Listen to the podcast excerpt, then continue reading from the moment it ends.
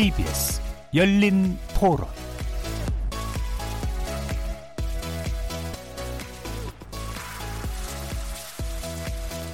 안녕하십니까. KBS 열린 토론 정준입니다.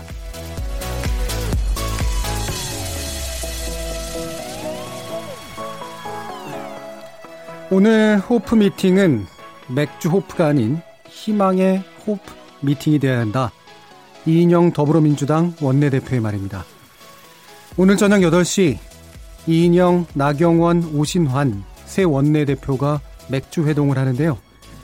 선거제 개혁 입법 신속 처리 안 건 지정 등으로 교착 상태에 빠진 전국을 풀어낼 계기가 될지 관심이 모이고 있습니다. 하지만 독재자의 후예가 아니라면 5.18을 다르게 볼 수 없다는 대통령의 기념사에 대해 반쪽짜리 대통령이라고 비, 비판하고 있는 한국당이 맞상대로 있는 조건에서 과연 서로 얼마나 이견을 좁힐 수 있을지 궁금해집니다. 우리 사회 민주적 정당 정치는 어떤 모습이어야 할지, 그리고 올바른 원칙 하에서의 정치 타협은 어떻게 형성될 수 있을지 매주 월요일 코너 정치의 재구성에서 노래봅니다. KBS 열린 토론은 여러분과 함께 만듭니다. 문자로 참여해 주실 분은 9730으로 의견 남겨주십시오. 단문은 50원, 장문은 100원에 정보 이용료가 붙습니다. KBS 모바일 콩, 트위터 계정 KBS 오픈을 통해서도 무료로 참여하실 수 있습니다. 청취자 여러분이 KBS 열린 토론의 주인공입니다. 청취자 여러분의 날카로운 의견과 뜨거운 참여 기다리겠습니다. KBS 열린 토론 지금부터 출발하겠습니다. 살아 있습니다. 토론이 살아 있습니다. 살아있는 토론, KBS 열린 토론. 토론은 라디오가 진짜입니다. 진짜 토론, KBS 열린 토론.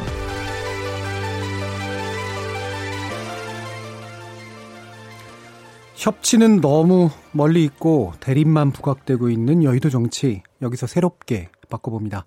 정치의 재구성 함께 해주실 네 분의 논객 소개해드리겠습니다. 먼저 최병묵 전 월간 조선 편집장 오랜만에 같이 하셨습니다. 안녕하세요. 네, 안녕하십니까. 자, 그리고 고재열 시사인 기자 나오셨습니다. 네, 안녕하세요. 안녕하십니까. 배종찬 인사이트 K 연구소장 나오셨습니다. 안녕하십니까. 그리고 이준석 바른미래당 최고위원 나오셨습니다. 네, 안녕하십니까. 이렇게 네 분과 함께하는 KBS 열린 토론 월요일 코너 정치의 재구성은 영상으로도 생중계됩니다. KBS 모바일 콩 보이는 라디오를 통해서도 함께하실 수 있고요. KBS 모바일 어플리케이션인 마이케이에 접속하시거나 유튜브에 들어가셔서 KBS 열린 토론을 검색하시면 지금 바로 저희들이 토론하는 모습 영상으로 보실 수 있습니다. 팟캐스트로도 들으실 수 있고요. 매일 새벽 1시에 재방송도 됩니다. 자, 이렇게 함께 할 방법 안내해 드렸고요. 정치의 재구성 본격적으로 시작해 보겠습니다. KBS 열린 토론 자, 지난주 토요일이었죠. 5.18 민주화 운동 39주년 기념식에 문재인 대통령이 참석했습니다. 아, 여기서 기념사를 통해서 독재자의 후예가 아니라면 5.18을 다르게 볼 수 없다라는 메시지를 남겼는데요. 이에 대해 한국당에서는 통합의 메시지는 아니라고 또 비판하고 있습니다. 여기에 대해서 한번 네 분의 의견을 듣는 것으로 시작을 한번 해보겠습니다. 최병묵 편집장님. 그 만약에 이제 한국당 소속의 이제 이종명 의원이나 김진태 의원, 김순례 의원 등이 그 지난번 2월 달이었죠. 어 그 이제 그 토론회에서 예. 한 발언이 문제가 돼서 어, 여기까지 온 거 아니겠습니까? 그 발언이 없이 문재인 대통령이 엊그제 이런 발언을 했다고 한다면 예. 이게 이제 뭐 한국당을 겨냥했다 꼭 이렇게 얘기할 수는 없는 건데 음. 이제 그런 발언이 지금 논란의 중심에 선 와중에 이제 문 대통령이 이렇게 얘기했기 때문에 이건 명백히 이제 한국당을 겨냥했다. 아마 이렇게 보는 게 맞을 거예요, 상식적으로. 예. 어, 그렇다면 한국당은 당연히 거기에 대해서 우리가 이제 전체 의견도 아닌 일부 소속 의원의 의견을 가지고 문재, 문재인 대통령이 이제 비판적으로 얘기를 했으니까 이거는 그 어떤 통합의 정신하고는 좀 거리가 멀다. 이렇게 생각할 가능성이 저는 뭐 아주 합리적인 생각이라고 봐요. 예. 어, 그러나 이제 거기에 대해서 어떤 반응을 보일 것이냐는 그건 음. 이제 한, 저, 한국당의 몫이죠. 예. 어, 그래서 일단 그 대통령의 지적이 아마 한국당으로서는 그 이 징계를 완전히 끝내지 않은 상태에서 황교안 대표가 광주에 갔던 거 아니겠습니까? 그러니까 그런 문제를 대통령이 지적을 하니까 아마 꽤 아프면서도 여기에 대해서 뭔가 반박하고 싶은 생각도 좀 꽤 있을 것이다. 저는 그렇게 음. 생각합니다. 예. 고재열 기자님. 네. 뭐 편가르기는 맞죠. 음. 근데 이제 어떤 편가르기냐의 문제일 텐데 어, 독재자의 후회와 민주주의자의 후회를 편가른 거죠. 예. 그래서 독재자의 후회를 뭐 한 2% 볼까요? 그러면 국민 98%와 2%를 편가른 건데 어, 자유한국당이 좀 비겁한 것이 어, 5.18에 대해서 5.18 민주화 운동에 대해서 정확하게 다른 평가나 아, 다른 규정을 내릴 수 있다면 그 얘기를 하면 돼요. 그런데 그런 얘기를 하지 않고 뒤에서 그런 식으로 폄훼하다가 문제가 된 거지 않습니까? 대통령이 지적했듯이 어, 5.18 광주에 대해서는 광주 사태를 광주 민주화 운동으로 공식적으로 규정한 것이 1988년 노태우 정부고요. 그리고 어, 특별법에 의해서 5.18을 광주 민주화 운동으로 규정한 것이 1995년 김영삼 정부입니다. 예. 예. 그래서 이 그리고 국가 기념일로 제정한 것도 김영삼 정부 때고 어, 이런 걸로 보자면 이 자유한국당의 전신에서 이미 5.18에 대한 규정은 끝난 거예요. 예. 그래서 국가적으로 이견이 없는 겁니다. 예. 그래서 어, 이미 그 결론이 난 문제인데 이거에 대해서 다른 의견이 있다는 식으로 얘기를 한 거잖아요. 예. 국민의 절반이 예, 그렇게 한 건데 그거는 어, 아까 말씀드린 그 이 그런 폄훼한 사람들의 발언이 그게 또 국민들의 많은 국민들의 생각인 것처럼 예. 아, 그렇게 편드는 얘기이기 때문에 이건 잘못됐죠. 그러니까 제 생각엔 어, 이건 대통령이 과감하게 어, 민주주의자의 후회와 독재자의 후회로 어, 편가르기를 할 수 있는 내용이라고 봅니다. 예. 배정철 이. 용어를 어떻게 받아들이는가의 차이로 보여요. 왜냐하면은 우리가 뭐 여론조사를 할 때도 질문을 어떻게 받아들이냐가 중요하고 물론 그것을 이해하는 사람들의 의견도 중요합니다만은 문재인 대통령이 독재자의 후- 후회라고 한 부분을 국민의 거의 뭐 절반 가량을 염두에 두고 이런 표현을 했을 거로 보지는 않아요. 그러니까 이제 여기서 독재자가 누구냐면 5.18과 가장 직접적으로 논란이 되고 관련이 있는 사람은 전두환 전 대통령이죠. 예. 군부 독재를 한 것은 우리가 다 기정 사실이고요. 그러면 전두환 전- 전 대통령의 공감하는 공감하는 사람이 아니라면 5.18을 다르게 볼 수 없다. 이것을 심지어는 보수 성향이 있는 우리 국민들이라고 본다면 사실 이건 위험스러운 발언이죠. 그리고 또 여기서 독재자의 후예라고 하는 사람들이 이 일각에서 해석하기로는 김영삼 전 대통령까지도 포함이 된 거냐? 그건 아닌 것이죠. 그렇게 보는 사람은 없을 겁니다. 그렇다면 이것은 철저하게 전두환 전 대통령에 공감하는 사람들 또는 지만원 박사의 주장에 대해서 공감하는 사람들 정도의 의미가 저는 있는 거 아닌가 보고 그럼에도 불구하고 그렇게 했던 이유는 지금 5.18과 관련된 대통령의 시각을 분명히 하고 싶은 거예요. 왜냐하면 이 5.18과 관련된 이슈에 대해서는 대통령이 어떤 발언을 하느냐에 대해서 지지층이 흔들릴 수도 있는 것이거든요. 오히려 5.18 이슈에 대해서는 문 대통령 지지층들이 보다 분명한 의견으로 결집하는 경향을 보여줍니다. 그렇다면 적어도 이 지난번에 이 의미가 패스트 트랙 기간 중에 이 자유한국당에서 독재자 문재인 대통령을 독재자라고 이야기했던 것에 대한 반격 의미보다는 이 지지층들이 또 여기에 대해서는 분명한 의사 표명을 하고 있기 때문에 대통령으로서도 우리가 좋게 이야기할 때는 대통령은 모두의 대통령이 되, 어야 되고 포용과 협치에 하신해야 된다고 하지만 그렇지 않은 경우들도 많습니다. 대통령 입장 표명 분명히 하죠. 그래서 이제 적폐청산도 하고 있는 것이기 때문에 저는 적어도 이번만큼은 이번 기념식만큼은 대통령의 시각을 분명히 해야 된다는 차원이었다고 보여집니다. 예. 이준석 최고위원님. 저는 결국 독재자의 후예로 삼고, 그러니까 결국에는 적으로 삼은 주, 어, 대상들이 어느 정도 범주이냐에 따라 가지고 이 발언의 민감도가 달라질 수 있는데, 저도 고 기자님이 말씀하신 것처럼 한 2% 정도 되는 진짜 음모론 좋아하는 분들 정도를 지칭했다고 한다면은 크게 문제될 일이 없는 발언이다. 음. 근데 이 발언을 놓고 이제 부연을 하는 사람들이 민주당에서도 몇 명 있었죠 보면은 예를 들어 서른 최고위원 같은 경우에는 뭐 징계 제대로 하고 갔으면은 김정숙 여사가 반겼을 것 뭐 이런 이야기를 하기도 했고요. 저는 뭐뭐 민당은 아니지만 정의당의 이정미 대표 같은 경우에는 이렇게 확정적인 개념을 제공했어요. 뭐냐면은 그 징계 안 하고 가는 건 사이코패스다 이랬어요. 그러니까 저는 여기에 확장시킬 수 있는 방법 두 가지가 있거든요. 이제 뭐냐면 아까 얘기했던 것처럼 내부 구성원 중에 일부가 잘못했으니까 당신들 전체가 이상한 사람이다라고 하는 그런 스테레오 타이핑의 방법이 있을 테고요. 한 가지는 뭐에 대한 징계를 제대로 하지 않는 너희들에게까지 연주하겠다 이런 것들인데 저는 어떤 방식이든지 간에 대통령께서 생각하신 것보다 그걸 확대시키려고 하는 사람들이 있다. 그래서 저는 그런 움직임이 상당히 위험하다. 저는 이렇게 보고 있고요. 왜냐하면 그 연좌의 논리라는 걸 들이대기 시작하면요. 사실 논리적으로 들어가면은 지금 독재자의 후예를 연좌 연좌의 논리로 들고 가가지고 5.18에 대해 가지고 어, 다르게 보고 있는 사람들을 지칭했다고 하면요. 아니 대통령께서는 이미 평화를 위해 가지고 독재자의 후예이면서 본인도 독재자인 사람하고도 악수를 하실 수 있는 분이고 대화를 하실 수 있는 분이에요. 그게 국제적으로 본인이 내세우는 이미지인데 지금 와가지고 그렇게까지 연좌를 해가지고 5.18에 대해 가지고 이제 보수 세력에게 넓히려는 시도가 보일 때는 대통령이 굉장히 정치적으로 뭐라고 해야 될까요? 좀 곤란한 상황이 올 수 있습니다. 그렇기 때문에 저는 이번에 서른 최고위원이나 아니면 이정미 대표 같은 당은 아니지만은 그런 확장시키려는 약간 성격의 발언들 같은 경우가 오히려 대통령 입장에서 좀 부담스러울 것이다. 전 대통령께서 아까 고 기자님 언급한 것처럼 진짜 그리고 배 소장님 언급한 것처럼 전두환 대통령의 어떤 주장을 따르는 아주 대한민국 극소수로 이제 인식되고 있는 사람들에 대한 비판이라면은 저는 이건 당연히 정당한 것이고 비판받을 여지가 없다. 하지만 그것을 정쟁의 도구로 이용해가지고 보수 세력 전반을 확대시키려는 그런 시도들 또는 넘겨짚어 가지고 자꾸 그런 확장을 하려는 시도들은 또 반대로 사회적으로 굉장히 위험한 시도다 이렇게 지적하고 싶습니다. 예.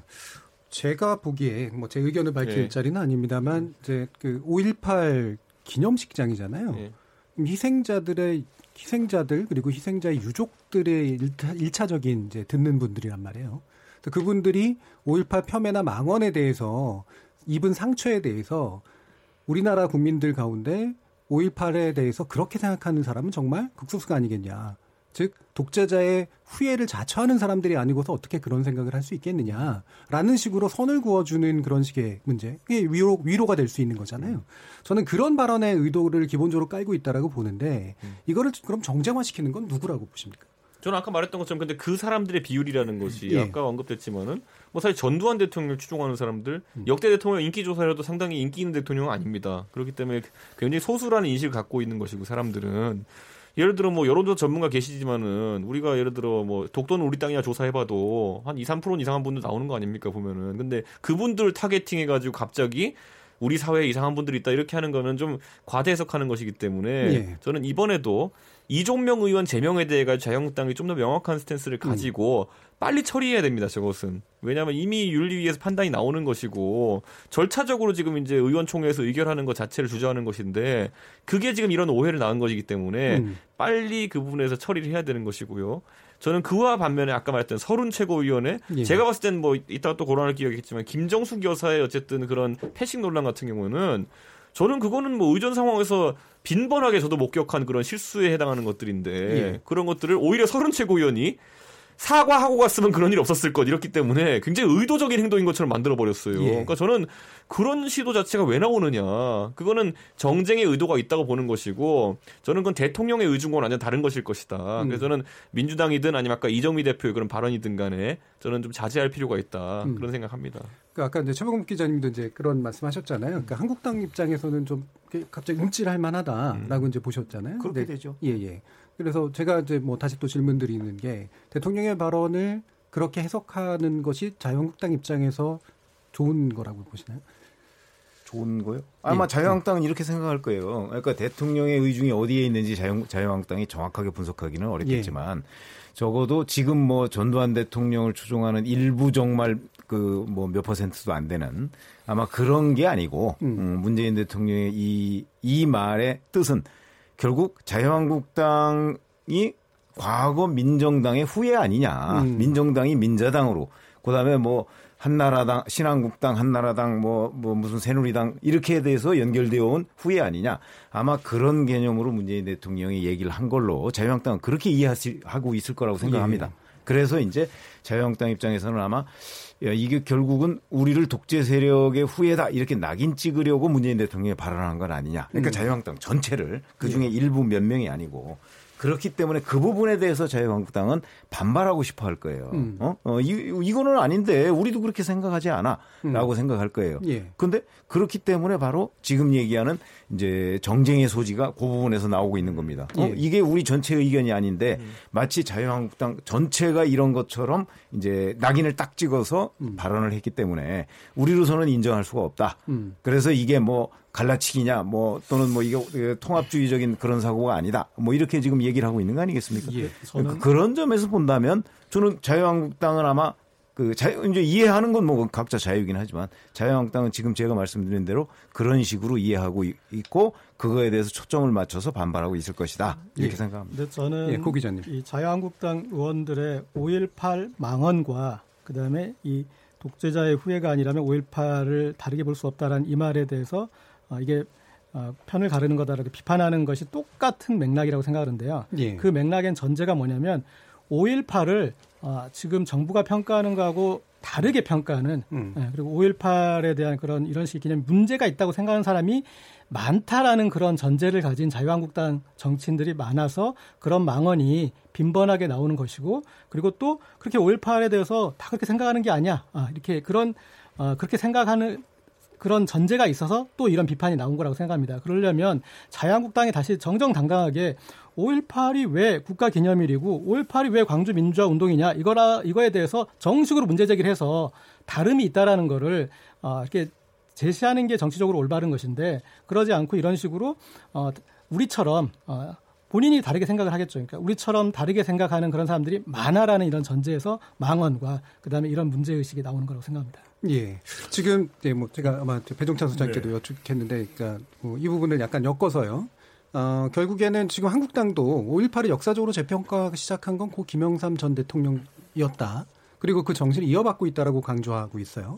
다시 말하면 우리나라의 민주 질서를 같이 하는 정치 세력이다라고 하는 그런 이야기잖아요. 그렇기 때문에 어, 현재의 어떤 조건은 따라서 어떤 면에서 보면 한국당 그러니까 한국당에서는 5.18에 대한 이런 식의 이제 이상한 어, 폄훼나 망언들은 사실은 지극히 소수의 일이다. 그리고 우리 정당 전반의 일이 아니다. 이렇게 얘기할 수 있는 어떤 또 바탕이 없다고 보시나요? 여기서 제일 주, 중요한 핵심은 저는 그렇습니다. 이제 우리가 과연 어떻게 여론이 형성되느냐. 지금보다도 오히려 김영삼 전 대통령으로 거슬러 올라가면은 5.18에 대한 인식들은 더 하나로 통일됐을 가능성이 높아요. 왜냐하면 예. 이것이 군부 독재였고 군부 독재를 타도한 것이 이른바 문민정부, 예. 이 김영삼 정부였고 당시에 이제 5.18 특별법을 하지 않았습니까? 그랬죠. 근데 지금은 왜 그럴까? 지금은 왜냐하면 당시에는 거의 대부분의 국민들에게 독재자라고 하는 인물은 음. 전두환 전 대통령과 노태우 전 대통령이죠. 왜 군인으로서 구대다를 일으켰고 그리고 그 시기에 또 5.18 광주 민주화운동이 일어났지 않습니까? 근데 지금은 왜 이럴까? 그러니까 지금은 이 독재자라고 하는 용어에 대해서 지난번 패스트 트랙에도 마찬가지로 나타났지만 이 독재자 문재인 대통령에 대해서 이제 독재자라는 발언이 나왔죠. 그러니까 뭔가 이념적으로 완전히 이 극단적으로 다른 경우에 아 저건 독재자다 이렇게 어떤 개념 용어가 설명이 되고 있는 것이거든요. 지금도 보면은 5.18 왜곡처벌법에 대해서 왜 저 절대 다수가 공감하지 않고 반대 의견이 나오느냐 이게 이제 정치적인 해석이 개입되는 것이거든요. 그러다 보니까 오히려 더 후퇴한 것이죠. 김영삼 전 대통령보다 그러니까 다수의 국민들이 가만히 보면 아 이건 독재자의 후예 아니죠 대다수의 국민들은 독재자의 후예가 아닌 것이죠. 그리고 또 얼마 전 패스트 트랙에 있을 때도 또 정치적인 수사는 가능할 수 있는 것입니다. 하지만 정작 국민들에게 좀 더 정교한 형태로 여론조사를 실태할 때 문재인 대통령이 독재자입니까? 우리가 생각하는 독재자라고 하는 정의가 있을 거 아닙니까? 그러면 대부분의 국민들은 이성적으로 본다면은 그렇게 판단 안 할 겁니다. 하지만 문재인 대통령이 좀 더 소통했으면 좋겠습니까라고 물어보면은 다수가 그렇게 응답을 할 수도 있습니다. 그렇다면 진상 규명의 핵심은 우리 국민들이 바라다 볼 때 핵심은 본질적인 것이거든요. 첫째는 목적입니다. 이 진상 규명 왜 하느냐? 그러니까 뭔가 정치적 논란을 일으키기 위한 것이 아니라 그동안 논란의 종지부를 찍기 위해서 여기서 특별법이라는 것 진상규명위원회를 하고 특별법까지 가자는 것이거든요. 두 번째, 그러면 적어도 그것이 가능한 사람들로 위원들을 구성을 하자는 것인데 그렇게 놓고 보면 물론 이제 정치적 입장에 따라서 다를 수 있지만 과연 지만은 박사라는 인물이 과연 여기에 적합한 인물인가 더 적합하고 더 공감을 얻을 수 있는 위원은 없는가 그렇다면 더불어민주당 쪽에서 지적받은 바가 있다면 그 부분 지금 교체한다고 하지 않습니까? 예. 그렇다면 또 의견을 듣는 것이죠. 그리고 자유한국당도 여러 사람들의 이 추천 가능한 위원 중에서 좀 더 국민 다수의 공감을 얻을 수 있는 사람을 임명해서 보다 객관적으로 그쪽에서 나오는 이야기를 들으면 되는 것이지 이것이 추측에 의해서 마치 다큐 김군이 뭔가를 찾아서 이 찾아가듯 그런 형태가 돼서는 안 된다는 것이죠. 예. 그러니까 지금 자유한국당으로서는 그러니까 그 바탕이 되는 지지 세력 가운데 부정하고 싶지만 사실은 일부가 이와 같은 어떤 견해나 태도를 가지고 있다라고 하는 측면 이게 이제 사실은 최고위원 선출 과정이나 이런 데서 일부 드러났잖아요. 저는 이게 좀 사실 정치적으로 어려움이 있어서 그렇지 않은가 싶은데 이거를 어쨌든 그래도 이제 공당으로서 문제를 해결해야 되니까 그러면 현재 국면은 어떻게 해결하는 게 가장 자유한국당으로서 합리적인 어떤 대응일까요? 최병욱 기자. 그러니까 일단 지금 문제가 됐던 김순례 최고위원하고 저 김진태 의원하고는 이제 징계를 했어요. 예. 어, 이 징계는 뭐 사실상 완결된 거 아니겠습니까? 근데 완결됐지만 물론 이 징계 자체가 이제 손방망이다 이런 비판은 있어요. 음. 어, 그 비판은 이제 자유한국당에서 그 본인들이 책임지고 가야 될 부분이고 정치적 부담이 되겠죠. 그 손방망이 징계라는 게. 이제 문제는 이종명 의원인데 제명 처리를 결정을 했는데 이거 의원총회에서 추인을 해야 된단 말이죠. 예. 근데 현실적으로 의원총회에서 과연 추인이 되겠느냐 음. 하는 생각을 황교안 대표가 뭐 하고 있는지 안 하고 있는지 모르겠으나 아마 음. 별 자신감이 없는 것처럼 느껴져요. 저희가 음. 밖에서 보기에는. 그래서 아마 의원총회를 못 열고 있는 것이 아닌가 싶은데, 음. 어, 저는 이제 그, 그냥 이렇게 객관적으로 기자로서 본다면, 의원총회에서 황교안 대표가 만약 전력 투구를 했을 경우에 정말 그 제명이 안 될까? 저는 음. 굉장히 의문점을 가지고, 저는 예. 제명 된다고 봅니다, 지금. 예. 음. 근데 그거를 그 일종의 의원총회에서 혹시 처리가 안 됐으면 어떻게 할까 하는 것 때문에 아마 의원총회에 붙이지 못하고 있는 것이 아닌가 그렇죠. 싶은 생각이 들어요. 정치력이 그냥 드러나 버릴 수도 그렇죠. 있으니까. 어, 예. 근데 이제 저희가 오랫동안 관찰해 온 그런 그 과정으로 본다면 대표와 함께 대표가 명분인 일을 밀어붙이잖아요. 예. 그럴 경우에는 대개 통과가 되더라고요. 음. 어, 그런 점에서 본다면 황교안 대표가 어찌됐든 간에 만약에 의원총회에 붙여서 이게 부결이 되든 가결이 되든 간에 저는 거기까지는 매듭을 지어야 된다고 봅니다. 음. 예. 근데 그걸 지금 짓지 않고 어정쩡한 상태로 음. 있잖아요. 그렇게 되면 그건 황교안 대표가 여하튼 참모들로부터 건의를 혹 잘못 받고 있는 것이 아닌가 음. 싶어서 제가 이제 나머지 다른 두 사람에 대해서는 징계가 사실상 매듭됐어요. 물론 또 다른 비판이 있지만 그러나 이종명 의원에 대해서는 매듭이 안 된 상태이기 때문에 어찌됐든 저는 매듭을 지어야 된다 이런 예. 생각입니다. 지금 그 제가 유준석 최고께 여쭙겠는데 예.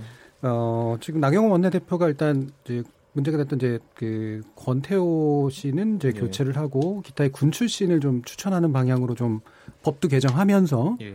그다음에 이동욱 전 기자 같은 경우는 유지하는 방식으로 하면서 이제 뭔가 교- 조사위를 재구성하는 쪽으로 어쨌든 초점을 맞추겠다라는 대응 정도는 나오고 있는 것 같은데 이 조사위 구성 문제는 어떻게 보시나요? 저는요 조사위원 구성의 문제는 오히려 정당이 책임감을 갖고 해야 될 문제다 예. 저는 이렇게 보는 게 이게 조사위원으로요 진짜 어떤 특정 주장을 강성으로 하는 분을 추천하는 것도 정치적 음. 목적이 있겠지만은 반대로 역사적 진실이나 아니면 사실은 변하지 않습니다. 예. 그렇기 때문에 만약 어떤 돌출된 주장을 하는 분이 있다면은 그분이 개인의 힘으로 그걸 입증해내지 못하면 조사위 내에서 예. 그럼 오히려 그분을 추천한 정당에게 비난의 화살이 갈 수 있는 겁니다. 정치적 그렇기 부담이 때문에. 저는 음. 과거에 우리가 굳이 짚어보자면요. 예전에 천안함 폭침 사고 있었을 때 그때 민주당에서는 그 당시에 야당으로서 권한을 행사해가지고 뭐 전문가라고 추천했는데 그분이 가가지고 뭐 좌초 뒤에 무슨 뭐 폭발이 일어났다니 어, 잠수함이 무슨 뭐 들이받았다느니 뭐 나중에 가선 끝나서 막 이스라엘 잠수함이 들이받았다니 뭐 이런 말씀을 하신 분이 있거든요. 예. 근데 그분이 굉장히 특이한 주장을 하셔가지고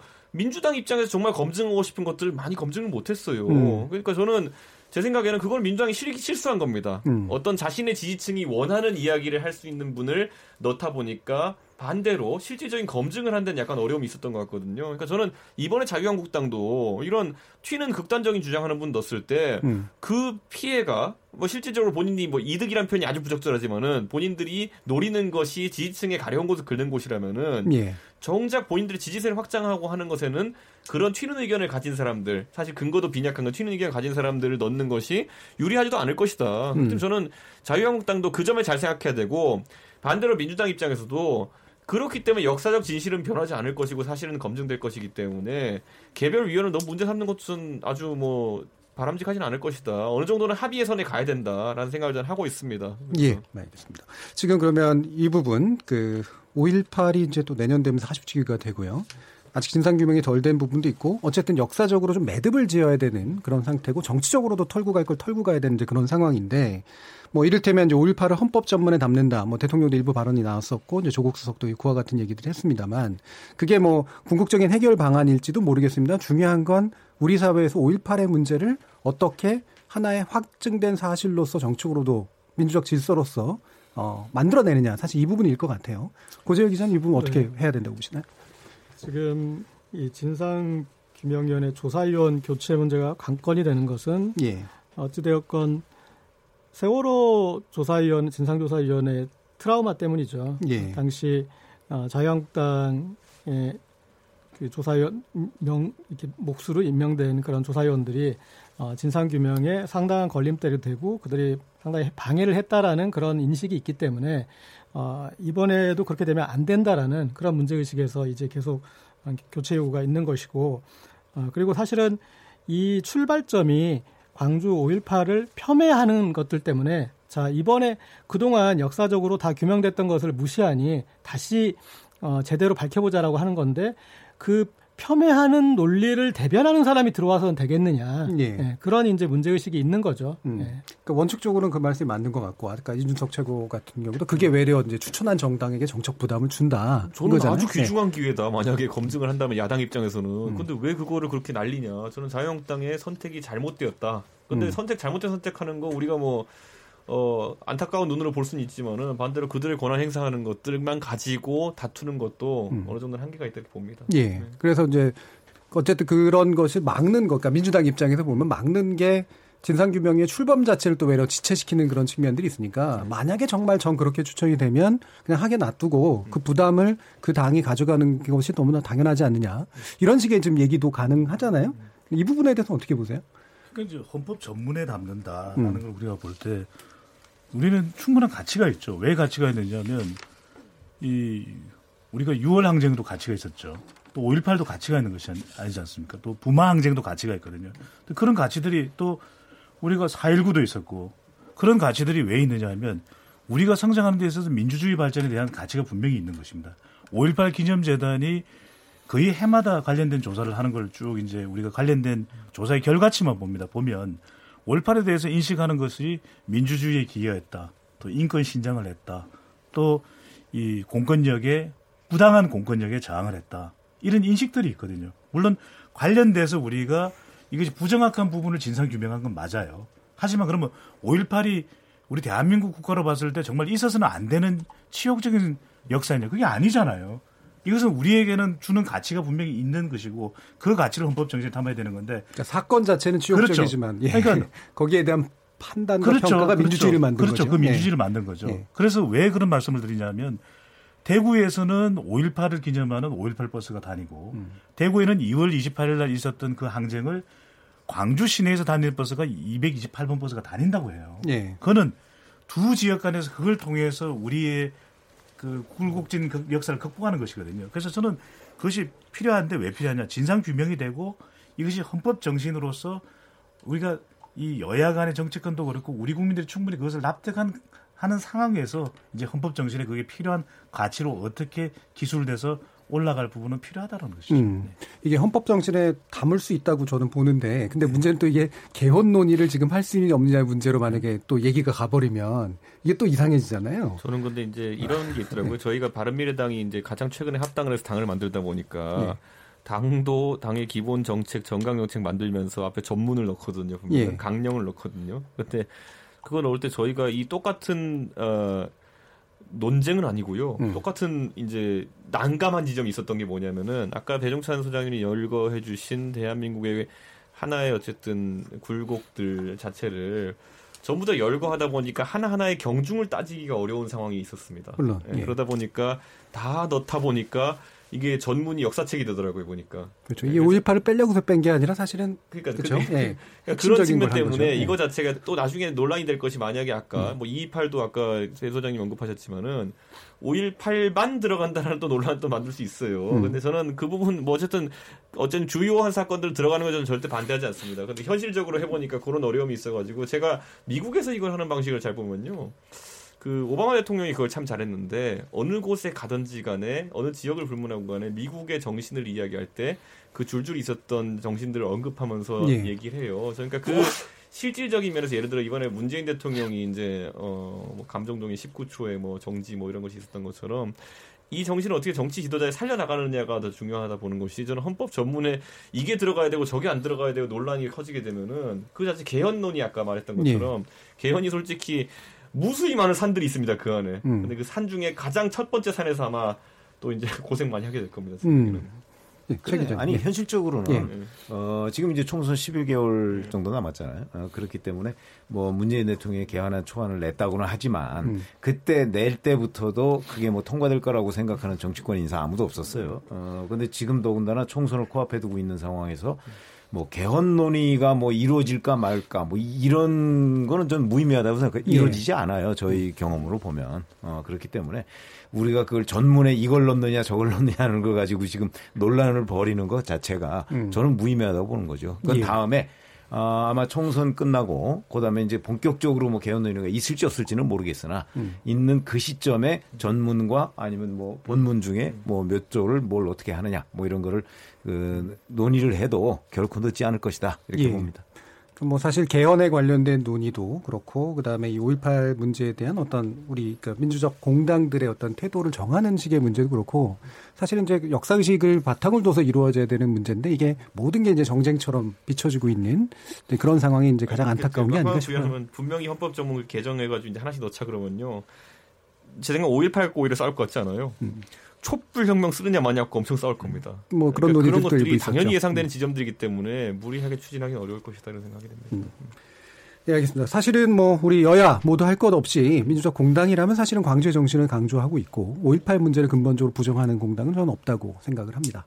그래서 그 정신이 정쟁의 대상이 되기보다 모든 민주적 질서의 한 기초로서 너무나 당연한 사실처럼 그렇게 받아들여지는 그런 환경이 만들어졌으면 합니다. 이어지는 정치 재구성에서는 이인영, 나경원, 오신환 새 원내대표의 맥주 회동에 관련해서 이야기를 나눠볼 텐데요. 국회 정상화를 위한 건배의 시간이 정말 될 수 있을지 한번 전망해 보도록 하겠습니다.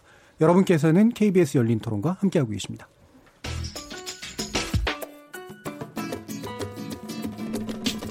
묻는다, 듣는다, 통한다. KBS 열린 토론. 듣고 계신 청취자 여러분, 감사드립니다. 들으면서 답답한 부분은 없으신가요? 궁금한 점은요? 그렇다면 함께 토론에 참여하시죠. 유료 문자 샵 9730을 이용하시면 됩니다. 단문은 50원, 장문은 100원의 정보 이용료가 있습니다. 스마트폰 어플리케이션 KBS 모바일 콩을 통해서도 무료로 참여하실 수 있습니다. KBS 열린 토론은 언제나 열려 있습니다. 듣고 계신 KBS 열린 토론은 매일 밤 1시에 재방송됩니다. 토론이 진행되는 동안 청취자 여러분들께서 보내주신 의견 들어보도록 하겠습니다. 송아랑 문자 캐스터. 안녕하십니까. 문자캐스터 송아랑입니다. 대통령의 5.18 기념사에 대한 상반된 평가와 관련해 청취자 여러분이 보내주신 문자 소개해드리겠습니다. 휴대전화 뒷번호 3699님. 무엇이 움찔하여 독재 후회란 단어에 화들짝했는지 안쓰럽네요. 유튜브로 평등사회님. 이종걸 의원이 말한 한국당의 생태 총량 불편, 불변의 법칙 너무 맞는 말입니다. 휴대전화 뒷번호 9498님. 소통을 가장 강조하는 대통령이 스스로 소통을 막고 있는 것 같습니다. 콩 아이디 K741로 시작하시는 분, 받아들이고 용서를 구하고 발전적인 정책 대결을 할 생각은 안 하고 자신들의 잘못을 반성하기는 커녕 오히려 남을 비난하면서 자신들의 정당성을 주장하려는 모습 안타깝습니다. 휴대전화 뒷보로 7001님. 지금의 본질은 말장난이 아니라 국가와 민족의 장래보다 편을 갈라 이익을 취하려는 세력이 문제라고 봅니다. 0091님. 참으로 안타깝습니다. 김영삼 대통령께서 명확하게 정리를 해주셨는데 그 열매를 자유한국당이 못 맺고 있습니다. 지지율이 적어도 5% 이상은 올라갈 텐데 말이죠. 적은 상대가 아니라 자신의 주변에 있다는 사실을 황 대표님께서 명심하시길 바랍니다. 지금 방송을 듣고 계신 여러분이 시민 농객입니다. 계속해서 청취자 여러분의 날카로운 시선과 의견 보내주세요. 지금까지 문자캐스터 송아랑이었습니다. Yeah, yeah. Uh. 무엇이든 묻고 진심으로 듣고 마음으로 통하는 여기가 열린 토론 라디오가 진짜 진짜 토론 KBS 열린 토론 협치는 너무 멀리 있고 대립만 부각되고 있는 여의도 정치 여기서 새롭게 바꿔봅니다. 정치의 재구성 최병묵 전 월간 조선 편집장 고재열 시사인 기자 배종찬 인사이트K 연구소장 이준석 바른미래당 최고위원 함께하고 계십니다. 이 시간은 영상으로도 생중계되고 있는데요. KBS 모바일 콩 보이는 라디오를 통해서도 보실 수 있고요. KBS 모바일 어플리케이션인 마이케이에 접속하시거나 유튜브에 들어가셔서 KBS 열린 토론을 검색하시면 지금 바로 저희들이 토론하는 모습을 영상으로도 보실 수 있습니다. 자, 그러면 이제 후반부 토론 들어갈 텐데요. 어, 이인영, 나경원, 오신환 원내대표 이제 맥주 회동이 어, 진행될 예정입니다. 이 국회 정상을 위한 건배가 가능할지 한번 이제 귀추가 주목되고 있는데요. 어, 이 이야기 나누기 전에 어, 약간 아픈 이야기 또 해야 될 것 같습니다. 고세일 기자님하고 배종찬 소장님이 또 틀리셨어요. 예, 물론 이제 지난번에 뭐 너무나 확신에 차서 얘기하시진 않았습니다만, 네. 어, 왜 틀렸는지 변명의 시간은 좀 필요할 것 같습니다. 먼저 배종찬 소장님. 이거 또 제가 먼저 해야 되나요? 아 예측하지 말 걸. 원숭이가 또 떨어졌네. 우리가 맥주 회동을 해야 되겠네요. 음. 맥주 없이는. 근데 근데 누가 사는 겁니까? 네. 밥 잘 사주는 형님이 밥 잘 사주는 술 잘 사주는 이준석 최고위원으로 하겠습니다. 저는 결국 이게 동상이 이몽 음. 회복 불가였다. 음. 당의 사정이. 예. 근데 어, 데이터로 분석하는 저로서는 물론 데이터로 분석한다고 해서 정치권 속 사정까지 다 알 수는 없거든요. 예. 근데 그래도 지지층들은 통합을 원할 거다. 음. 왜? 이 정당이 그래도 10% 중반 이 통합 직후에 합당 직후에 그랬던 적도 있거든요. 그러니까 그때를 생각한다면 적어도 손학규 대표 체제까지 무너지고 지금 안철수 전 대표도 없고 또 유승민 전 대표도 지금 전면에 나서 있는 상태가 아니라면 지지층을 생각하면 좀 더 객관적 이성적으로 생각하면 그래도 좀 더 중간에 있는 저는 중간으로 봤던 거지. 김성식 의원을 선택할 거 아닌가 생각했는데 결국 바른미래당의 상황은 이 총선이 코앞. 그래서 주관적 또 감정적 선택을 할 수밖에 없던 걸로 보입니다. 네. 정답은 예. 제가 나중에 말씀드릴게요. 예, 배 소장님은 이제 데이터가 없어서 틀린 거로 하겠습니다. 네. 자, 고 기자님. 네, 저는 뭐 데이터에 기반하지 않고 통밥에 기반해서 네. 판단했고요. 정치인이 보통 자신과 관련된 정치적 사안에 대해서는 희망적 사고를 하는 경우가 많거든요. 예. 상당히 아, 정치 일반에 대해서는 뭐 고참 정치부 기자들보다 훨씬 더 음, 냉정하게 판을 아, 그리고 그 판을 움직이는 근본 원인에 대해서 잘 분석을 하는데 자신을 둘러싼 어떤 그런 사안에 대해서 뭐 그게 특히 이제 이 선거나 투표 투표가 됐을 때 희망적 사고를 하는 버릇이 있어서 이, 이준석 최고위원이 예, 오신한 의 원을 예상하기에 그래서 다른 길로만 갔다가 고 기자님 저희 하버드 나오신 분이 고 기자님 반골 기질이 너무 세신 것 같아요. 알겠습니다. 그러면 제가 이준석 최고위원께 네. 답을 듣기 전에 약간 또 최병국 기자님을 거쳐서 갈게요. 왜냐하면 안 나오시는 동안 사실 한 번 그, 그 이야기를 하실 기회를 놓치셨거든요. 왜냐하면 네. 이인영 원내대표의 이제 선출에 관련된 부분에 그렇죠, 대해서도 사실 한번 이야기를 하시고 그다음에 이 부분도 나였다면 이렇게 했을 것 같은데 얘기가 가능할 것 같아요. 아니, 그, 그거는 사실은 이제 이 기자가, 그 기자의 저는 숙명이라고 봅니다만, 예. 기자가 이제 취재원을 잘못 만나면 본인이 바보 된다. 이런 거거든요. 사실 은 저도 뭐 제가 김태년 의원이 될지, 예. 이인영 의원이 될지 뭐 어떻게 알겠습니까? 예. 예. 그런데 사실은 제가 그 민주당 사람 한 두 명 정도한테 물어봤어요. 음. 그랬더니 뭐 당연히 김태년 의원이 된다는 거예요. 그러니까 이제 저도 아 민주당 분위기가 그런 네. 모양이구나라고 했는데 제가 만약에 현장 기자였다면 조금 더 여러 사람한테 음. 물어봤겠죠. 뭐 물어봐도 똑같은 결과가 나왔을지 모르겠습니다만 여하튼 김태년 의원 얘기가 많이 나왔던 거는 사실인 것 같아요. 근데 음. 요 이제 투표가 임박해서 뭐 결과가 바뀌었다 뭐 그런 기사들이 또 많이 나와 있더라고요. 예. 그런 건지는 잘 모르겠으나 어찌됐든 간에 저는 그 결과를 보고 이렇게 유추해 보건대는 그 지금 민주당 의원들이 다소 내년 총선과 관련해서 좀 불안해하고 있구나. 저는 그런 음. 걸 느꼈어요. 예, 지난주에도 뭐 그런 얘기 많이 아, 하셨죠. 그런 얘기 예, 예. 하셨나요? 그래서 그런, 걸 좀 느꼈습니다. 예. 예. 그래서 그, 그 정도로 제가 예. 변명을 하겠습니다. 그 바른미래당 같은 경우에는 만약에 예측했다면 아니, 저는? 근데 이미 그 전에 뭐 10표, 10표, 그 다음에 이제 몇 표냐 뭐 이렇게 알고 있었거든요. 그러니까 음. 만약에 제가 지난주에 나왔었다면 음. 아마 저는 누구다 이렇게 찍지를 못했을 거예요. 아, 열, 열 표씩 확보해놨다 예, 이렇게 반, 들- 반반이다라고. 생각하셨을 예, 것 예. 같겠네요. 예. 알겠습니다. 이준석 최고위원님, 정답은 뭡니까?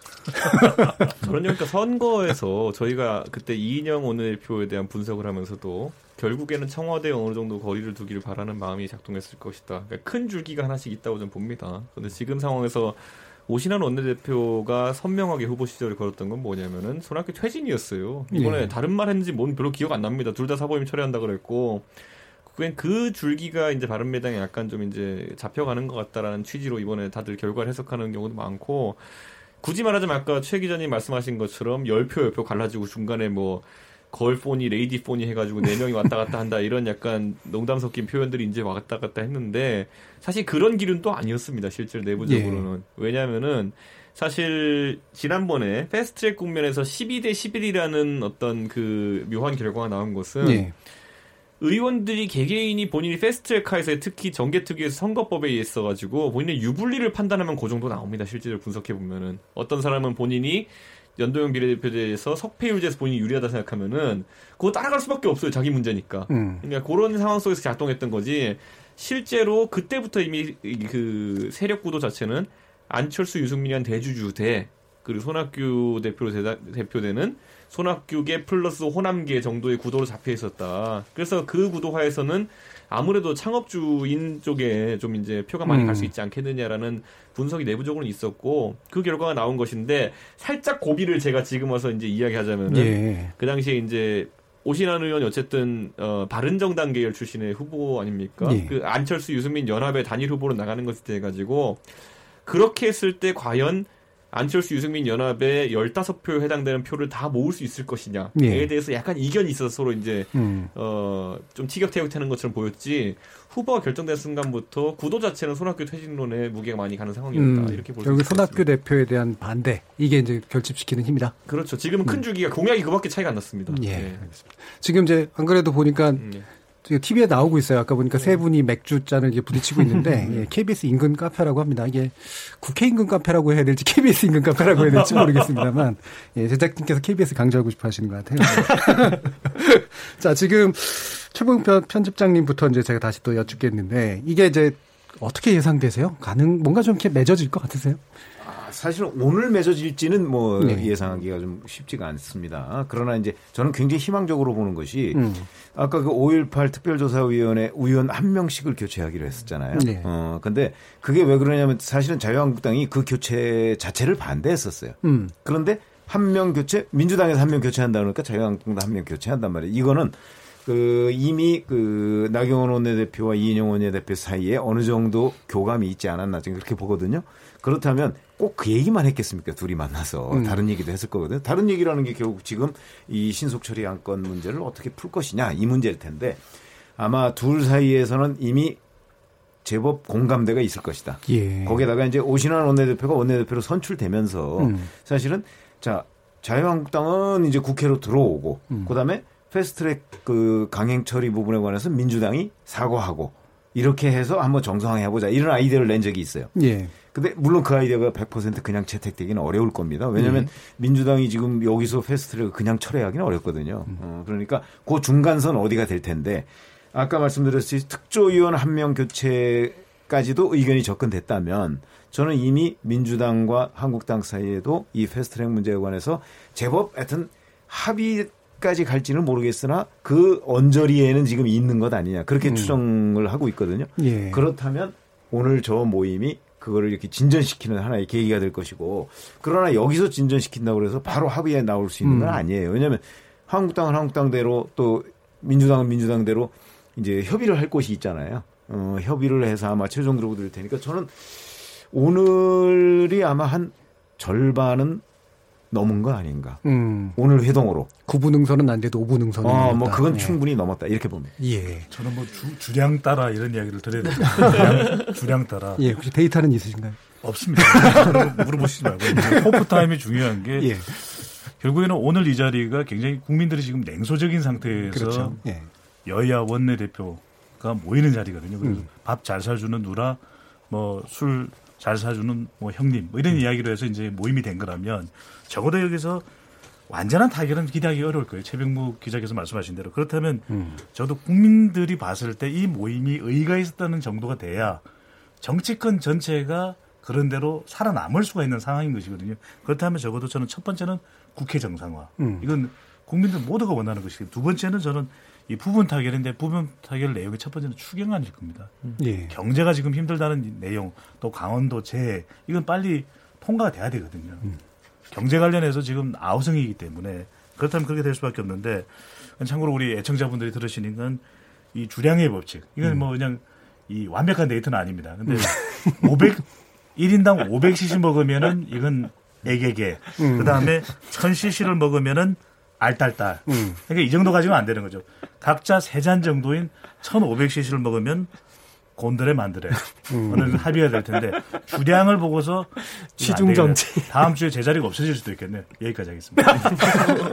일단은 뭐 술은 이인영 대표가 사신다고 하는데 네. 예, 밥은 없는 것 같고 예, 안주를 사, 누가 또 안주겠죠, 사실지는 네. 모르겠습니다. 예, 고 기자님 어떻게 보세요? 어, 저는 이제 조금 옛날 얘기를 하나 드리면 노무현 대통령 탄핵 전에 그때 이 그 한나라당 소장파 의원들 우리가 이제 남원정이라고 당시 일컬었죠. 예. 뭐 음. 남경필, 원희룡, 정병국 이런 의원 쪽에서 어, 제안을 했던 게 좋다. 그럼 노무현 대통령이 사과하는 척이라도 하면 음. 어, 그러면 우리가 아, 투표에 좀 빠지겠다. 그래서 음. 탄핵 투표까지 가지 않게 예. 정치적으로 좀 해결할 그렇게 해보겠다. 그런데 그것에 대해서도 노무현 대통령은 이제 아, 뭐 국가 지도자가 척 하는 게 어딨냐. 예. 네, 아니면 아닌 거지. 그래서 그걸 안 했다가 이제 그게 투표까지 가서 탄핵이 되셨는데 지금 국면에 다시 좀 음, 그걸 비추어 얘기하자면 어, 나경원 원내대표는 지금 이제 출구 전략이 필요한 국면이 되었습니다. 제가 보기에는 그러니까 본인의 발언이 심각한 어떤 문제가 되었고 그리고 마침 그 이후에 당의 지지율 하락이 있었고 어, 그리고 어, 지금 원외투쟁이나 그런 이제 장외투쟁이 어, 뭔가 좀 피로감에 젖어 있는 어떤 그런 부분도 있고 그리고 지금 이제 방송 보시는 분들은 화면에 보시겠지만 좀 화기애애하고 예. 국민들이 많이 지쳐 있어서 아 이제 좀좀 이제 좀좀 제대로 해봐라 하는 어떤 그런 그 국면의 어떤 그 바람도 있거든요. 예. 그런 걸로 봤을 때 어, 이인영 원내대표가 뭔가를 좀 받아주는 척이라도 하면 음. 어, 그러면 정말 본인에게는 지금이 어, 그런 게 아닐까. 그리고 이제 당 안팎으로 봤을 때는 주장해야 되는 바가 더 많, 많은 건 맞습니다. 그렇지만 정치인들한테 제가 봤을 때 제일 중요한 건 자기 정치고요. 어, 지금 이제 건배하는 장면도 나왔지만 저렇게 화기애애하게 뭔가가 됐을 때 그거를 채워주면서 점수를 얻어가고 싶은 정치인의 또 심리도 있어서 어, 그렇고 그 다음에 살짝 이 오신환 원내대표 얘기를 하자면 입장이 지금 당내에서는 계속 강하게 투쟁을 해야 되는 상황인데 예. 당 밖에서까지 원내 당- 원내 들어가지고 또 다른 당하고도 그런 모습을 보이는 게 또 본인한테 지금 그렇게 갈 수 있을까? 물론 본인 입장은 패스트트랙에 반대하는 입장이기 때문에 강한 주장을 해야 되는 입장이지만 이제 좀 뭐 그런 변수는 있겠고 어쨌든 나경원 원내 대표를 중심으로 봤을 때 어, 지금 어떤 그 이인영 원내대표가 물러나는 제스처를 음. 어, 어떤 식으로든 보인다면 어, 지금이 가장 어, 들어가기 음, 좋은 때가 아닌가 적기다. 싶습니다. 음. 지금 저는 이게 뭐 보니까 진짜로 아, 아는 데네요. KBS 좀 국회의사당보다는 KBS 좀 더 가깝긴 한데 생중계가 계속 돼서 네. 생중계로 지금 막 실제로 얘기가 오고 가는데 우리들이 예상하는 건 틀리면 어떡하나 뭐 이런 생각을 했는데 안으로 좀 들어갔네요. 그래서 내부에서 좀 얘기가 되겠죠. 이준석 최고야 어떻게 보세요? 근데 이제 저게 이제 정확히 고깃집에 세 명 앉으면 어떤 일이 일어나느냐에 음. 대한 문제인데, 그러니까 저는 나경원 대표가 지금까지 여러 가지 이유가 있었지만은 원내에서 뭔가 협상을 추진하는 것에 부담감 갖고 있던 것은 뭐 저희 당 문제이긴 하지만 김관용 원내대표가 예. 패스트트랙 국면에서 아주 밀착된 민주당과의 의견 교환을 이루었거든요. 소위 말하는 뭐 둘이서 맨날 목욕탕에서 이제 이야기하는 거 아니냐라는 이런 불만이 나올 정도로 실제로 목욕탕에서 얘기하나요? 근데 어, 저 김관영 원내대표가 저 옆에 앉으면서 어제 내가 홍영표 원내대표한테 목욕탕에서 얘기했는데 그래요? 이런 얘기 어. 하시는 경우가 종종 있었어요. 어, 뭐 패스트트랙 뭐, 전이긴 하지만은. 그러시군요. 그러니까 예. 그 교감의 문화 속에서 나경원 원내대표 소화될 소화될 수밖에 없는 측면이 조금 있었거든요. 예. 근데 저는 소외되죠. 예. 그런데 오신환 원내대표 같은 경우에는 자욕을 잘 안 하시나요? 성별이 다르잖아요. 그걸 굳이 얘기해야 되겠네.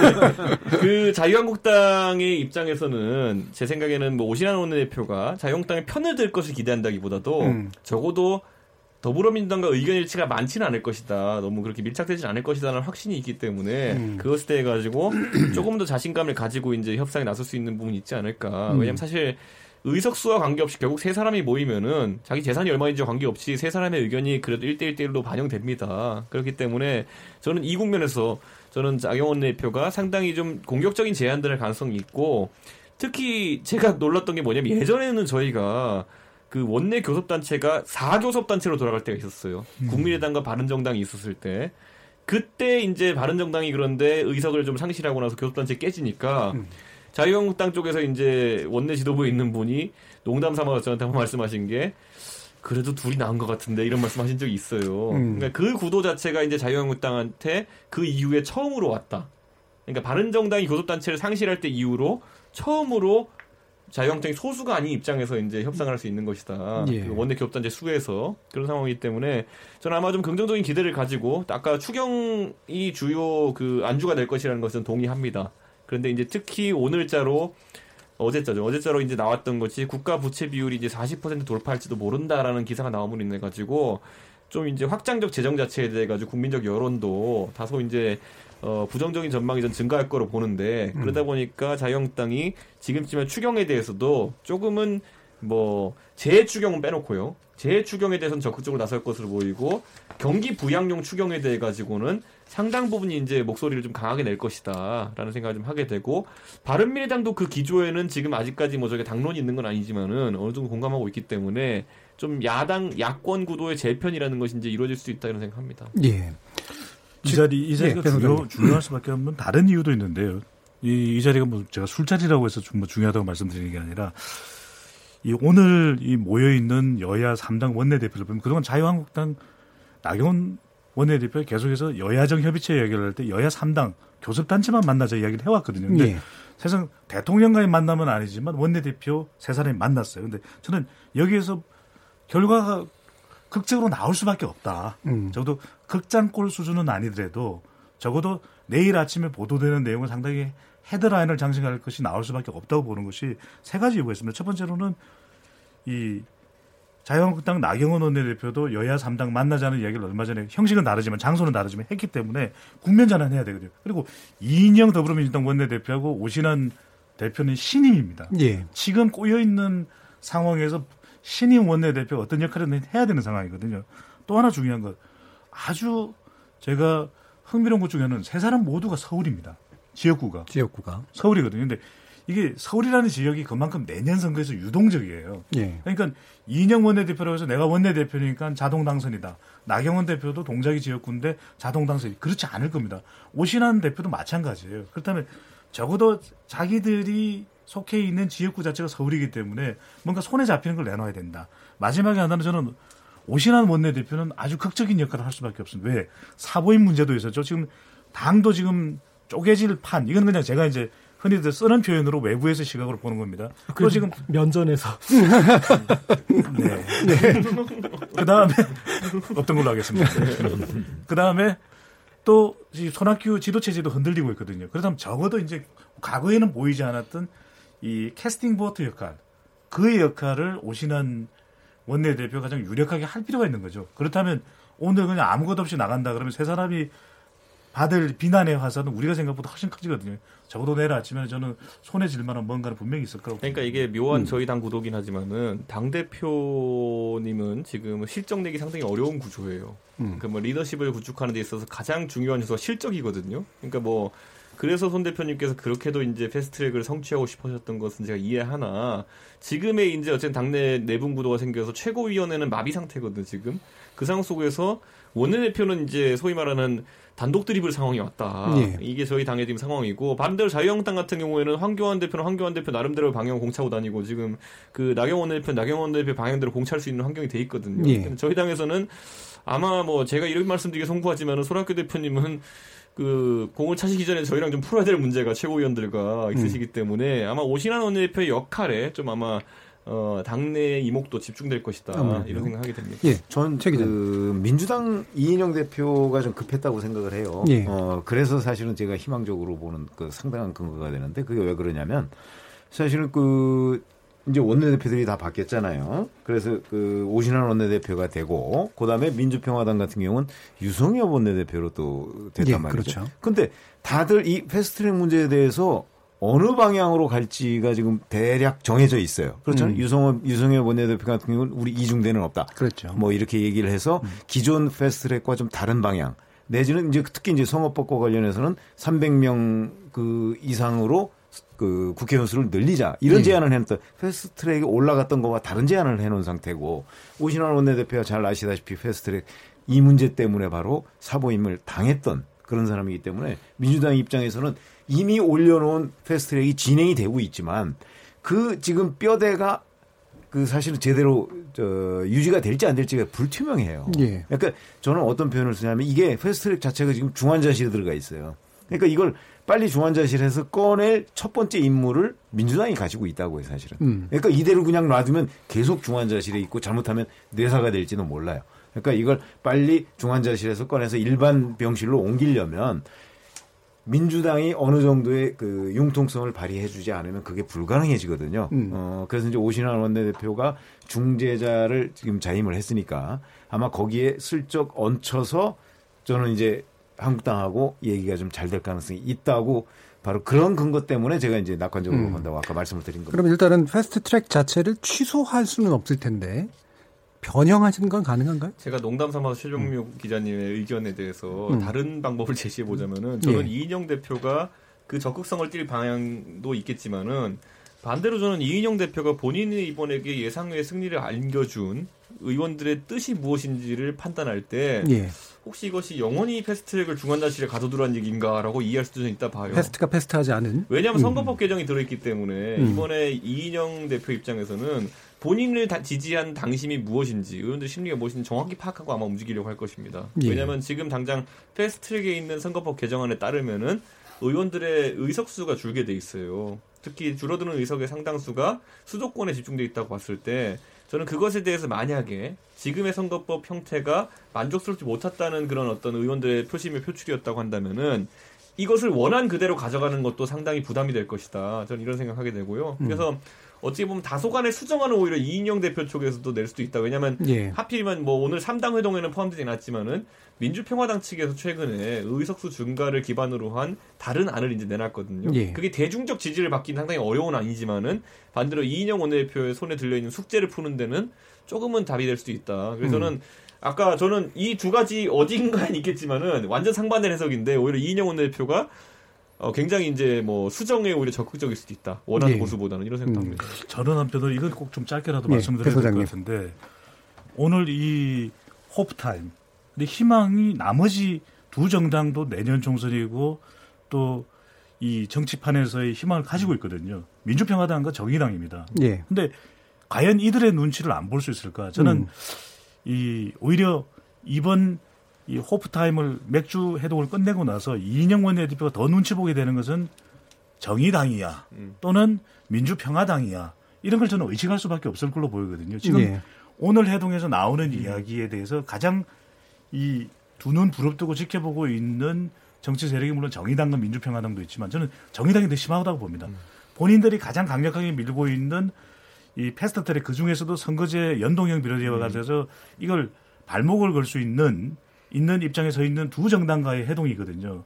이 바른미래당 그리고 자유한국당 그렇다면 이인영 원내대표가 자칫 후퇴하는 그런 태도를 보여주게 되면 정의당으로서는 내년 총 내년 정의당과의 관계에서 어떤 상황이 발생하냐면 두 가지인데 하나는 어 내년 총선에서의 정의당과의 협력이 이게 또 흔들릴 수가 있거든요. 예. 내년 총선. 왜냐하면 한 표라도 진보 범진보 진영의 표를 더 끌어모아야 되는 경우에 어려운 지역에서는 정의당 표까지 끌어가야 되는 상황이 연출될 수도 있는 것이고 두 번째로는 이게 대통령의 공약 중에서 진보 정책에 대해서 후퇴하게 되는 경우에 정의당의 협조를 못 받는 경우에 지지층 이탈할 수도 있습니다. 예. 그리고 진보적인 공약, 블루칼라도 그럴 수도 있는 것이고 그렇다면 과연 이런 상황에 대해서 이인영 원내대표가 아주 절묘하게 오늘 말은 해동이지만 결국 가볍지 않은 협상이 될 수가 있거든요. 그다음에 과연 그것을 끌어낼 수 있느냐. 근데 거기까지 가기에는 저는 너무 파격적일 것이다. 이인영 예. 원내대표는 오히려 몸을 사리는 쪽이 이인영 원내대표일 수밖에 없고 그래서 저는 맥주 아주 많이 안 마시지 않을까라는 생각이 음, 듭니다. 네. 알겠습니다. 저는 근데 아까 입장할 때 그 내부로 들어갔을 때 원내 대변인이나 이런 배석자들이 많았거든요. 그럼 아마 오늘은 전격적인 어떤 합의나 이런 게 이루어지기 어렵다. 아까 말했듯이 굳이 목욕탕은 아니지만 어떤 목욕탕 같은 단독 회담의 성격을 띄었을 때 이런 것들이 잘 타결되지 지금은 아마 상견례하고 있을 겁니다 각자 원내 지도부들 뭐 실제로 이제 협상 과정에서 흔히 비토점이라 그러잖아요. 여러 가지 그 변수들이 많아질수록 협상의 결과는 굉장히 어려워지는 그런 측면들이 있는데 그 변수들을 어쨌든 잘 지적해 주신 것 같습니다. 자, 그럼 이제 마지막으로 토론의 어떤 사안으로 좀 지금 얘기될 만한 것들이 몇 가지 인물들이 있는데요. 이 부분은 뭐 짧게 짧게 한번 얘기하면서 어, 마무리 지어보도록 하죠. 첫 번째로는 이제 이재명 경기도지사입니다. 일단 1심에서 무죄 선고를 받으면서 기사 회생했다라고 볼 수 있는데 어, 이재명 지사 어떻게 앞으로 진행될 거라고 보시나요? 우선 저는 회생했다 이 예. 부분에 관해서 이의를 제기하고 싶고요. 예. 왜 그러냐면 그 1심 판결문이 아직 공개된 건 아니지만 음. 다 공개된 건 아닙니다. 이제 기사만 보면 그 판결문 자체에 여러 가지 법률적인 좀 의문점들이 남아 있어요. 음, 뒤집힐 수 있다 그러면. 음. 그런 부분들이 2심에서 어떻게 정리를 될 것인가 예. 하는 부분에 관해서 저는 1심에서 이제 이른바 네 가지 혐의에 대해서 다 무죄를 받았지 않습니까? 근데 2심에서는 요 의견이 좀 달라질 가능성에 대해서 저는 음. 개인적으로 좀 무게 중심을 두고 있기 때문에 요거는 회생했다라기보다는 회생의 가능성을 보였으나 어, 2심까지는 한번 두고 보자. 음. 이렇게 말씀드리고 싶습니다. 그러면 어떤 부분이 혹시라도 좀 어, 재고찰 그러니까 뭐냐면 검사 사칭 부분과 예, 검사 그 사칭 대장동 그 개발 이익을 부풀려서 미리 음. 얘기한 부분, 그다음에 이제 그 강제 입원 시도 예. 이런 것들이 다 그 양형상의 문제는 있을 수 있는데 음. 그거를 과연 그 이게 무슨 선거에서 표를 더 많이 얻기 위한 의도가 없었다고 볼 수 있느냐? 음. 이 판단에 저는 1심 판사와 2심 판사가 의견을 달리할 가능성이 꽤 많이 있다고 보거든요. 음, 그럼 거의 모든 사안이네요. 공직선거법 거의 다. 그렇습니다. 그렇죠. 네네. 예. 알겠습니다. 또 다른 분들. 근데 이제 고재열 어, 기자님. 예. 이 재판은 법률적 승리와 또 정치적 승리 두 다른 양상이 있기 때문에 예. 그러니까 뭐 일단 법률 법률적 승리는 그런 쟁점에도 불구하고 있었고 그다음에 이제 정치적인 부분에서 보자면 어 좀 그렇게 갔던 것 같습니다. 그러니까 이재명 지사에 대한 지지하는 사람들은 정말 더 단단해지고 음. 그러나 또 비토층도 상당히 단단해지고 예.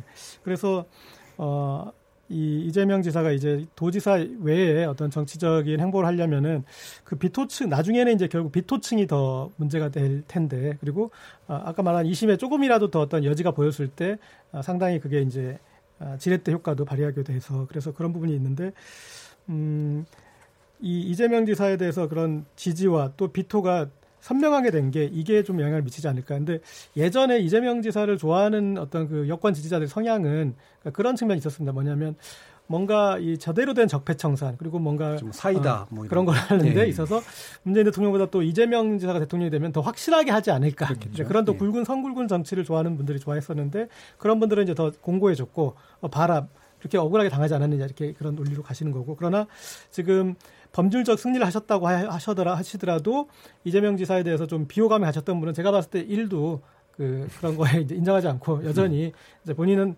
어, 본인들은 이제 받아들이지 않으실 것 같은데 그게 음.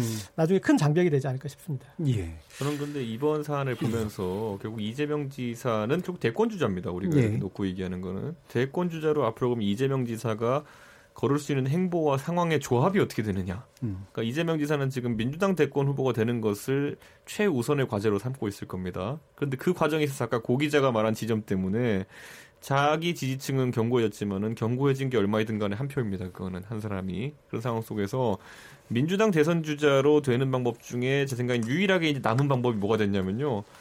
문재인 정부가 지금보다는 좀 더 낮은 지지율을 유지하고 대안적 지지, 지도자로 부상하는 수밖에 없어요. 그러니까 그렇죠. 지금 예를 들어 문재인 정부가. 문재인 정부가 지금보다 더 고지지율을 유지하면서 성공적인 정부로 마무리될 경우에 문재인 대통령의 의중을 이어받은 지도자가 아마 대선 후보가 될 가능성이 굉장히 높습니다. 예. 근데 이 상황이 그러니까 얼마나 묘한 상황이냐면은 공천을 받으려면은 우리 팀이 좀 결과가 안 좋아야 되는 상황인데 반대 우리 팀이 그래서 결과가 안 좋으면은 큰 틀에선 대선에서 불리한 상황. 뭐 그러니까 이런 상황이거든요. 그러니까 저는 지금 상황에서 이재명 지사 같은 경우에는 정치적인 어떤 결단들이 앞으로 굉장히 중요해집니다. 보면은 그래서 이런 뭐 사실 우리가 익히 알고 있지만은 대선을 앞두고 그런 어떤 숙명적인 좀 이상한 구도거든요. 우리 팀이 좀 안 좋아져야지 내가 후보는 되지만은 우리 팀이 안 좋아지는 것만으로 대선 자체에서 불리해지는 이런 구도를 탈피하기 위해서 의외로 이재명 지사가 한 번에 큰 그 곧 예정되어 있다고 보기도 하는 정계 개편 속에서 다른 시도를 할 수도 있다. 예. 그런 생각할 정도로 지금 선택의 수가 굉장히 줄어들었습니다. 지금 보면은 그런 예. 어떤 대통령 지지자들과 대결하는 초유의 사태가 집권 1년 차에 발생하면서 굉장히 특이한 상황이 돼버렸습니다. 예, 알겠습니다. 자, 그럼 이제 마무리 좀 들어가면서요. 어, 노무현 전 대통령 서거 10주기가 이제 다가옵니다. 오늘 23일로요. 그래서 노- 그 새로운 노무현 정신 뭐 이런 이야기도 좀 나오기도 했었는데 어, 노무현 전 대통령을 기억하거나 또는 평가하는 방식 어떤 것이 돼야 될까? 짧게만 한 분씩 돌아가면서 얘기 들어보죠. 배종찬 소장님. 낮은 소통이겠죠. 노무현 대통령이 서거했을 때도 많은 사람들이 눈물을 흘렸던 것, 정파를 떠나서 그것은 노무현 대통령이 대통령이 된 시절도 그렇고 대통령에서 물러난 이후에도 보여주었던 국민들과의 낮은 소통, 눈높이를 맞추는 소통, 그것은 역대 대통령이 모여- 보여주지 못했던 리더십이거든요. 한편으로 조금 아쉬웠던 것은 좀 더 정교하게, 좀 더 준비된 대통령으로서의 우리 한국 실정에 맞는 리더십을 보였더라면 더 큰 평가를 받았을 때 저는 가장 중요한 건 그렇다고 봅니다. 이제 대통령에 대해서 우리가 따져 묻고 비판할 것이 아니라 그 대통령은 뭐가 좋았는지, 그 대통령은 무엇이 부족했는지를 우리가 반면 교사를 삼는 데 있어서 노무현 대통령은 아주 좋은 음. 이 유산, 즉 낮은 낮은 곳에서 국민들과 소통하는 모습을 보여줬던 것을 우리가 교훈으로 삼아야 될 걸로 봅니다. 예, 최 기자님. 그 사실 이제 노무현 정부는 우리가 다 이제 저는 뭐 기자 생활을 해가면서 처음부터 끝까지 이렇게 지켜봤는데 그 중에서 첫 번째는 이제 이제 말의 품격 가지고 굉장한 논란이 네. 많이 있었지 않습니까? 그러면서 이제 정책적으로 굉장히 실험적인 것들이 많았어요. 네. 그러다가 임기 중후반 이제 중반에 이제 뭐 당시 한나라당과의 대연정을 제안했다가 이제 그 거절을 당했고 그 다음에 뭐 중선거 구제 뭐 이런 얘기도 있었고 그러다가 이후에 한미 FTA 나 강정마을 이제 강정기지 어, 이런 걸 이제 건설하고 하면서 오히려 보수층으로부터도 호평을 받는 임기 후반에 예.